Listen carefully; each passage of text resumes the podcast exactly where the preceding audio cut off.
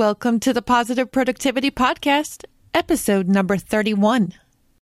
Welcome to Positive Productivity Podcast, where we empower our audience to achieve and appreciate personal and professional success, especially in the face of adversity. Listen in as our guests reveal their stories of challenges and hurdles and how they overcame defeat and became triumphant in their endeavors. Let's get motivated and move forward with your host, Kim Sutton.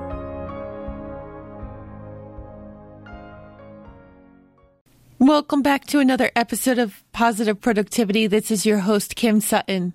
If you're like me, you may sometimes find that you have difficulty focusing on the task you have at hand. Whether it be for your personal life or your professional life, sometimes all those external activities can get in the way of getting one simple task done. Today, I'm going to talk to you about gamifying our personal and professional tasks so that we can have fun accomplishing these things while also making a game out of them. I remember as a girl, my stepmother used to challenge herself to iron a whole basket of laundry in the time that it took to watch one television show. I never really understood her motivation then, but I do now. I do also have to mention we don't have an iron in the house, so I can't use that one personally in my life. However, there are so many other activities that I do during the day that I love to challenge myself to see how fast I can get them done and if I can beat my personal best. One of the ways that I stay focused on any given day is by listening to podcast episodes while I work. This may be working on household tasks or on business tasks, but I will set a goal of wrapping up whatever I'm working on by the time the current podcast episode is finished.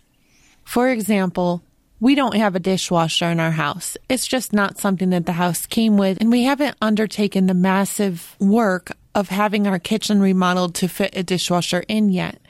So, with all the people in my house, you can imagine that some days there are just a ton of dishes that need to be done. What I do is I turn on a podcast episode and I challenge myself to get the whole kitchen cleaned during the time it takes to listen to that episode. I also do this with laundry, cleaning off my desk, cleaning up my office, and doing other random tasks around the house that need to be completed. Podcast episodes also keep me focused while I am trying to work on client tasks. I will tell myself that while I am listening to this podcast episode, I can only work on this one specific task. If the task is completed before the podcast episode, great. Then I have a couple minutes that I can do something else. But if not, then I need to stay focused on what I am doing. While this might not seem like a game to you, it totally is to me. Because with chronic idea disorder, and if you haven't listened to my explanation of chronic idea disorder, you can go and listen at thekimsutton.com forward slash PP011. With chronic idea disorder, I am constantly getting new ideas in my head. But using this podcast gamifying method, I stay focused on what I'm doing and I charge ahead. If you're having trouble staying focused, find some type of incentive that will help you charge ahead. And if you meet the goal, reward yourself. I honestly don't reward myself except with a pat on the back, but I know some people will say, Hey, if I work for eight hours today on client tasks, then I can reward myself at the end of the week. I think that's a great way of doing it. Maybe it's not just for working eight hours on client work today. Maybe it's for meeting this week's quota on this, that, or any other thing. What are you going to do for yourself? What is the reward?